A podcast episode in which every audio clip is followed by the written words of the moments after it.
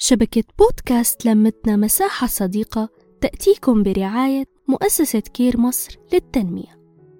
يسعد أوقاتكم مستمعينا مستمعين شبكة لمتنا.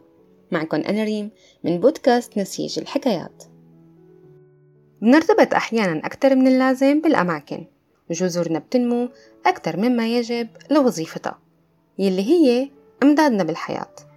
بس نحن بننسى نستخدمها أحيانا وبنتوهم إنه هالجذور هي الحياة نفسها.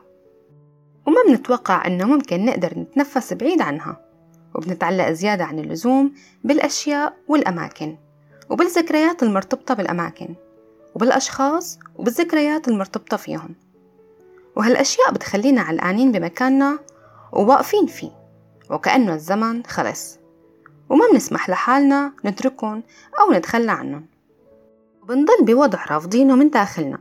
بس تعلقنا فيه بيخلينا أكتر تعلق من إننا نقدر نروح ونتركه.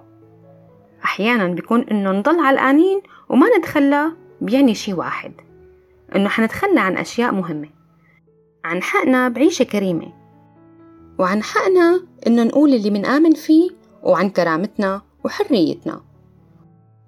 وغالبا ما بيراهن حدثنا أو تفكيرنا الباطن على هالتعلق كواحد من أهم أسلحتهم الموجودة فينا نحن. ما حنخاطر بخسارة اللي منتعلق فيه مشان شي مالنا متأكدين عن جد إنه موجود وبمكان ما على الجهة التانية ونحن ما منعرف وين.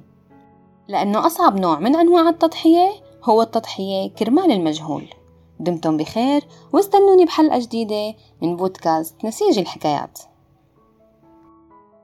نحكي نتشارك نتواصل.